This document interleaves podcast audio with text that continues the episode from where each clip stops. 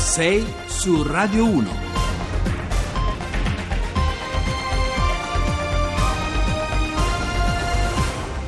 Sei su Radio 1, buongiorno da Carlo Cianetti. E Vanessa Giovagnoli. Siamo qui da oggi, iniziamo a raccontarvi questa estate, un'estate rovente, un'estate che inizia, anzi è già iniziata con una grande sete. L'Italia, mezza Italia ha sete, 10 regioni a rischio idrico, ma è anche l'Italia del fuoco con piromani, piromani anche per gioco. Queste le due emergenze di questi giorni? Sì, ma anche terremoto, perché come sapete alcuni giorni fa ad Amatrice una nuova scossa, ma il terremoto ha colpito anche la Grecia. Noi abbiamo gli inviati sia ad Amatrice che a Kos, abbiamo anche altri inviati. Poi il tema migranti tiene sempre ovviamente eh, l'attenzione alta perché eh, parleremo con il sindaco di Cervia che eh, è riuscito in qualche maniera a creare delle ronde sulle spiagge, ma ne parliamo in, seconda, in un secondo momento. Tutto questo sei su Radio 1, sull'Etere, ma anche su Facebook, Radio 1 Rai, su Twitter, Radio 1 Rai. Vi invitiamo anche a comunicare con noi con l'hashtag su Twitter 6 su Radio 1, sia 6 che 1 via numero e naturalmente a scrivere, a scrivere sms, whatsapp e anche whatsapp audio audio al 335 699 2649. 6 su Radio 1. Allora, ascoltateci ovviamente sulla radio, però eh, i social vanno benissimo, eh, però insomma eh, la radio è il nostro strumento eh, principale. Allora, eh, cominciamo dalle prime pagine di alcuni giornali, eh, facciamo una mitragliata, usiamo questa parola un po' impropria, per raccontarvi che cosa c'è nelle prime pagine. Allora, Repubblica apre, apre diversamente da altri con la politica, Pisapia, PD non è il nemico, divisi si può solo perdere, poi ovviamente si affronta il tema della crisi idrica, il Roma, il piano per superare la crisi idrica. Allora il tema della sete e del fuoco, dell'acqua e del fuoco sulla prima pagina della stampa con due grandi immagini. In dieci regioni si rischia la grande sete, piromani per noia nell'Italia che brucia. Sulla stampa c'è anche una storia che vi racconteremo dopo su una nuova aggressione da parte di un orso. Anche il mattino apre con il tema della carenza dell'acqua, acqua, la rete con la brodo, così anche il Corriere della Sera Siccità, mezza Italia in crisi. Chi ci guadagna con la sete, dice il giornale, i furbetti dell'acqua, Roma CEA da 381 milioni a soci e comune, ma non ripara i tubi, anche di questo parliamo, abbiamo un esperto fra poco. Ma adesso però, prima ancora, eh, sentiamo Maria Gianniti perché è successo qualcosa ad Amman, la capitale della Giordania, un altro attentato. Maria. Sì, un attacco all'interno dell'ambasciata israeliana ad Amman. Due eh, giordani hanno attaccato con un coltello un funzionario dell'ambasciata e lo hanno ferito. Uno degli attentatori è stato ucciso. Purtroppo eh, questo è soltanto il risultato della tensione che si sta registrando in tutta quanta la regione da quando il ehm, governo israeliano scusate, ha deciso l'imposizione eh, di metal detector all'ingresso della spianata esatto, delle moschee. Le, le, questioni sono strettamente collegate, poi magari ne parleremo più avanti. Grazie Maria, sei stata eh, molto sintetica. Allora, eh, torniamo Vanessa sulla siccità, no? Il nostro tema, la tema della siccità, abbiamo detto metà Italia è senza acqua e anche Roma rischia di, la capitale, rischia di rimanere senza acqua, rischiamo l'acqua razionata. Il problema è il lago di Bracciano, lì per noi c'è il nostro Luciano Cozzolino. Sì, che... prima però ascoltiamo, perché, eh, ascoltiamo due voci, perché eh, ci sono due pescatori che ci stanno raccontando che sta succedendo in questo bacino fondamentale anche per eh, la capitale, perché questo poi la questione. Allora chiediamo alla regia di mandarci. E che mi aspetto? Mi aspetto che se non piove qui bisogna rivolgersi al Padre Eterno e fa piove. Eh, se non piove l'acqua chi ci ha riporta? Da dove viene? da 50 anni questa è la prima, diciamo, la prima volta che ci troviamo in situazione simile. Bene non è. Così basso io non lo ricordo, guarda, onestamente lo ricordo basso, ma così basso mai. Io anche nel 46, appena andati via gli inglesi da qui a Vigne Valle che te sparavano, c'erano le dune, ma non come adesso. Non riusciamo più a riva a riva. Il lago si è talmente abbassato che le barche non, non entrano più nei porticcioli, non c'è più l'attraccaggio, non si attracca più. Bisogna lasciare le barche a 100 metri dalla spiaggia. Certo, manca acqua, manca acqua a Roma, è un problema, è logico, questo è umanamente va con sé la faccenda, però adesso è troppo Se il lago si abbassa così ci sono problemi per le alghe, per, per le erbe, per- perché pure il lago è come una campagna, va curato, va osservato e non va maltrattato. Se adesso noi facciamo una piccola media pesca, con il lago più basso andremo sempre in difficoltà, pure i pesci risentiranno di queste cose. Aspettiamo le grandi piogge perché per riportare il lago ai livelli sui. Ma però queste piogge le previsioni non le mettono, mo non lo so quando arriveremo a settembre, a che condizioni arriviamo a settembre. 6 su Radio 1.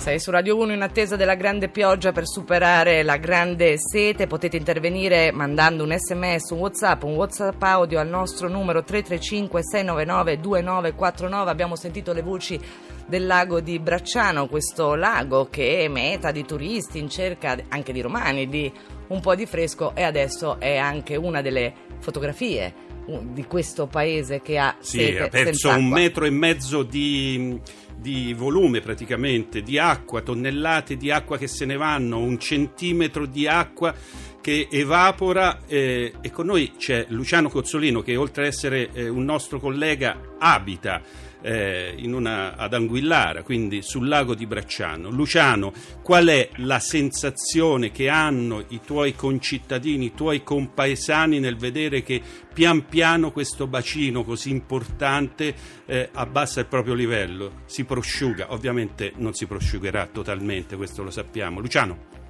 Sì, non si prosciugherà totalmente. Innanzitutto buongiorno a voi in studio e a tutti quelli all'ascolto. Il lago non si prosciugherà, dicevamo, però sta calando, si sta spegnendo giorno dopo giorno, la sensazione è questa. Eh, è, come, è come un proprio caro che piano piano, piano piano se ne va. Eh, è deprimente, eh, ecco, questo qui forse è, è- è fotografa la situazione. C'è eh, un'immagine, eh, sono in questo momento sono eh, ad Anguillara, a Piazza del Molo. Eh, Ma a chi si attribuisce. Luciano, a chi si attribuisce la colpa? Perché c'è chi sostiene no, che, sia, eh, pur- eh, che sia Roma che eh, prende l'acqua per sé e eh, impoverisce il lago. Eh, gli abitanti lì Beh. che ne pensano? Beh, c'è la consapevolezza comunque che c'è una siccità che perdura da mesi e mesi, però eh, sanno tutti qui che eh, le captazioni di Acea sono eh, notevoli, sono eccessive.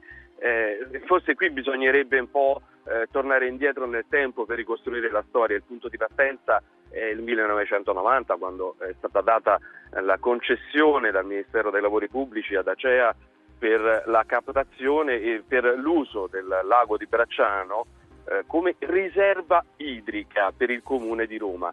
Ora, eh, riserva idrica eh, prevedeva delle captazioni eh, in situazioni di emergenza. Invece Eh, diciamo che le captazioni sono diventate un fatto ordinario, no? più o meno è questa la Esatto, vicenda. esatto, Senti Luciano, esatto. abbiamo eh, in linea eh, Massimo Gargano che è direttore eh, dell'AMBI, Associazione Nazionale Bonifiche e Buongiorno. Gargano. Buongiorno a voi e a tutti gli ascoltatori. Buongiorno. Gargano, di chi è la colpa? Uno dei grandi temi di questi giorni è il fatto che questa rete idrica nazionale è una rete colabrodo, con eh, una media di dispersione in Italia del 40%, con ovviamente differenze regionali tra nord e sud. Ma dire di chi era colpa di una rete idropotabile probabilmente non è neanche una competenza di chi sta parlando, noi ci occupiamo dell'altra acqua, la- l'acqua irrigua e ci occupiamo di difesa del suolo. Dopodiché è evidente che siamo operatori del sistema e quindi delle, delle sensibilità importanti da questo punto di vista le abbiamo. Non vi è colpa, è sostanzialmente che tutto quello che afferisce a questa risorsa è un qualcosa che appartiene alla cultura dei decisori politici nel momento in cui c'è la siccità, nel momento in cui c'è una frana, c'è l'alluvione, dopodiché tornano le piogge e, e torna il sole e, E si dimentica tutto. rientra nell'alveo del dimenticatoio aspettando quella... Si tratta di opere che si realizzano nel medio-lungo periodo per cui non hanno la possibilità di essere inaugurate e tutto questo genera quella carenza di consenso che è la base di tutto. Mi credo il problema vero è questo. Gargano, si parla anche di un piano, un piano dell'acqua che però non c'è, questo rientra in quello che stava dicendo, perché poi piove, tutti se ne dimenticano, un piano che prevede non solo la, diciamo, di aggiustare il- la rete idrica, ma anche di- per esempio di fare invasi dei bacini a cui attingere. Lo abbiamo presentato noi, eh, lo abbiamo presentato con progetti interventi nell'immediato definitivi ed esecutivi e mi creda un grande patrimonio per il Paese averli. Non possiamo realizzarli direttamente in quanto abbiamo la competenza solo sulla manutenzione.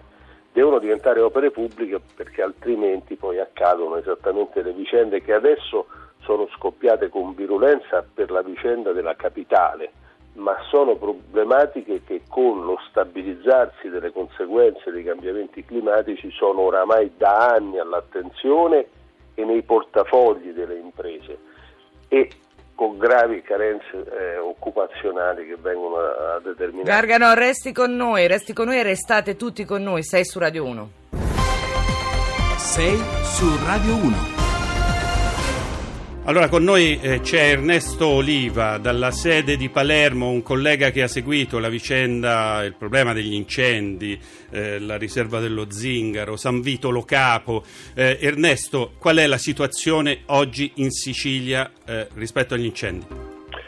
Al momento, anzitutto buongiorno ai nostri radioascoltatori e a voi in studio. Al momento la situazione nell'isola è una situazione eh, di stallo. Si fa la conta dei danni. In queste ore si sta intervenendo nel Messinese, a Barcellona Pozzo di Gotto e nel Catanese, ad Adrano e Randazzo. Eh, ma si fa soprattutto la conta dei danni, come hai detto tu, in provincia di Trapani, dove mh, soltanto ieri sera sono stati spenti gli ultimi roghi nella zona della riserva dello Zingaro, già distrutta cinque anni fa dagli incendiari. Le fiamme hanno distrutto in questo caso sud della riserva eh, l'incendio era iniziato sabato e mh, mm, sono stati riscontrati ben sei punti di innesco delle fiamme, eh, segno che l'incendio è stato mh, mm, particolarmente studiato e eh, meditato. Eh, quindi abbiamo quasi fuoco. la certezza che vi sia stato dolo insomma, su questo. Sì, sicuramente perché la portata dell'incendio è stata tale, ho parlato con eh, degli operatori della forestale, mi dicevano che in 25 anni non non avevano mai visto un fronte di fuoco così esteso e vasto. Quali sono i sospetti, Ernesto? Ma i sospetti, se ne parla sempre, si è, sono sempre additati gli stessi forestali, in realtà poi non c'è stato mai un riscontro eh, investigativo in questo senso. E questa è una delle grandi questioni, chi sono i piromani? Chi sono i piromani del Vesuvio? Chi sono i piromani in tutta Italia? Abbiamo visto che in un caso addirittura eh, quattro ragazzini qui in, in, provincia di Viterbo hanno detto abbiamo fatto una bravata, il danno, un danno ti leggo la pagina interna della stampa. Presi quattro giovani piromani, una bravata, volevamo giocare. Esattamente, cioè questo c'è anche un elemento proprio di leggerezza, di imitazione, come è successo in altre eh, situazioni. Ernesto, grazie molte, sappiamo che, dobbia, che devi lavorare ad altro, eh, grazie, buon lavoro. Allora, in questo, questi incendi, in questi, da metà giugno, hanno bruciato 60.000 ettari di terreno, anche terreno agricolo che sta soffrendo, abbiamo detto, per la grande sete Gargano. Come si supera anche questo aspetto, quello delle, dell'agricoltura, con la Coldiretti che parla di miliardi di danni, con due terzi dei campi coltivati che sono a secco? Guardi, nel breve si può fare assolutamente nulla se non governare un disagio, dopodiché si tratta di mettere in campo quelle iniziative che non ci facciano più ricadere in questo, in questo problema. Due ordini di cose, appunto le dicevo, piano nazionale degli invasi, 2000 interventi in 20 anni per 20 miliardi di risorse che sembrano tantissime, ma se pensate appunto che la sola Coldiretti dice 2 miliardi di danni all'agricoltura eh, in, un solo, in, una sola stagione, ci siamo. Secondo, secondo grande tema, le acque reflue. Noi le nostre acque reflue, soprattutto nel centro-sud, le buttiamo tutte quante in mare. Basterebbe un'operazione di affinamento per metterle nelle condotte a pressione ed avere l'acqua per irrigare i campi anche da tutte le acque che provengono dalle nostre città. Anche questo è un investimento. Grazie Gargano, grazie Gargano, direttore generale dell'Associazione Nazionale Bonifica e Irrigazione, Piano Nazionale dell'Acqua e Acque Reflue da riciclare. Sei su Radio 1. Allora adesso eh, c'è Simone Zazzera, il nostro inviato eh, a COS. Eh, prima però voglio darvi questa notizia, autobomba a Kabul, bilancio 12 morti, è salito a 12 morti e 10 feriti il bilancio delle vittime dell'autobomba esplosa stamattina presso in un quartiere occidentale di Kabul. Simone, a COS c'è stato un terremoto, un terremoto importante, eh, causato dei morti e dei feriti. Qual è la situazione oggi? Il terremoto, sì, innanzitutto buongiorno, il terremoto c'è stato nella notte tra giovedì e venerdì, poi ci sono state delle repliche, la notte appena trascorsa è trascorsa senza ulteriori scosse, le ultime repliche sismiche risalgono ormai a sabato sera, intorno alle 19, quando a distanza di 16 minuti la Terra ha tremato due volte, magnitudo 4.4 e 4.6. Anche questa volta l'epicentro delle scosse era localizzato nel mare tra l'isola di Kos e la vicina città turca di Bodrum, nella stessa zona all'epicentro della prima scossa scossa, quello che ricordavi anche tu, che ha fatto due vittime e circa 500 feriti, tra cui la Turchia, e che ha raggiunto magnitudo 6,7. Simone, come I ha danni... reagito la, la, Grecia? Cioè, noi sappiamo che siamo molto bravi, la protezione civile italiana è molto efficiente, com'è quella greca? Allora, la situazione è questa, i danni sono stati circoscritti alla zona vecchia della città di Kos, dove ci sono state le due vittime perché è crollato il muro di un bar che ha sepolto due turisti, uno svedese di 22 anni e un turco di 33. Ci sono stati diversi feriti, però già nei giorni successivi la città era completamente riaperta perché dopo i terremoti degli ultimi anni qui c'è una legge che impone una costruzione secondo ehm, rigide norme antisismiche. Quindi Simone, stata... possiamo dire che la eh, Grecia in crisi però eh, riesce riesce a reagire e è ben organizzata. Ti ringraziamo Simone, allora eh, sappiamo che stai per tornare e ti aspettiamo qui a Roma. Grazie per il lavoro che hai svolto. A voi buon lavoro. Tra l'altro sei su Radio 1.